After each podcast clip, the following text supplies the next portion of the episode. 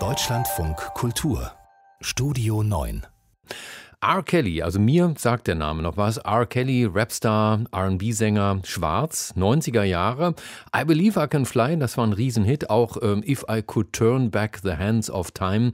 Und 2019 dann nach Me Too massive Missbrauchsvorwürfe. Der Sänger soll regelmäßig Sex gehabt haben mit Minderjährigen.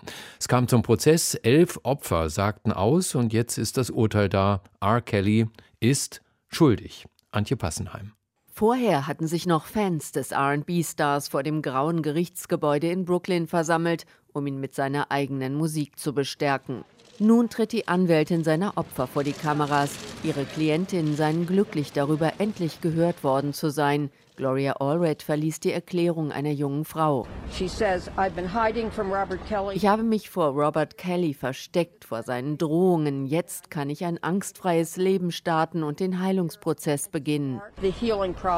Über Jahrzehnte hatte der Musiker seine Opfer drangsaliert, um sie zum Schweigen zu bringen. 25 Jahre lang hatten Gerichte die Verbrechen des Superstars wie unterhaltsame Kavaliersdelikte behandelt etwa seine später annullierte Ehe mit der damals erst 15-jährigen Sängerin Alia. 2008 wurde er in einem Prozess wegen Kinderpornografie freigesprochen, andere Verfahren wurden außergerichtlich beigelegt. Diesmal sollte Robert Kelly nicht davonkommen. Ich bin stolz auf meine Klientinnen, die bereit waren, hier auszusagen. Ich danke Ihnen, den Ermittlungsbehörden und der Jury, dass sie die Wahrheit gefunden haben. Diese Jury aus sieben Männern und fünf Frauen sprach Kelly in allen neun Anklagepunkten schuldig, darunter sexuelle Ausbeutung Minderjähriger, Entführung, Zwangsarbeit, Bestechung und Sexhandel.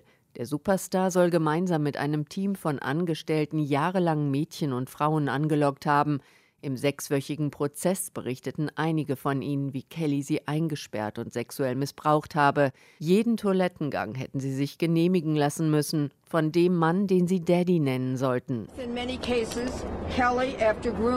Nachdem Kelly seine minderjährigen Opfer angeworben, isoliert und eingeschüchtert hat, hat er sie in vielen Fällen dabei gefilmt, wie sie von ihm sexuell missbraucht wurden. Er hat die Regie bei diesen Videos geführt und sie produziert.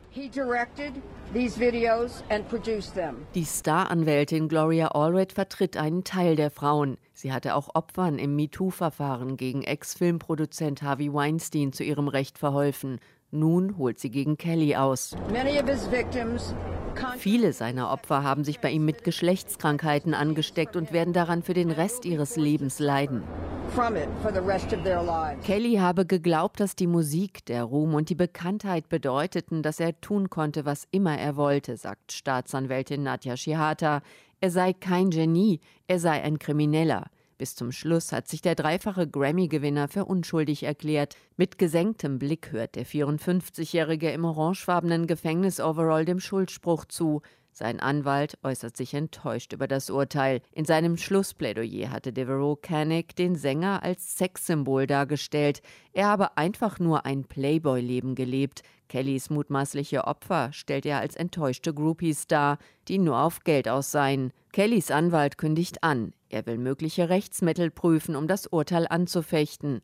Das Strafmaß soll erst Anfang Mai 2022 verkündet werden. Kelly droht eine lebenslange Haftstrafe und in Chicago wartet ein weiterer Prozess auf ihn.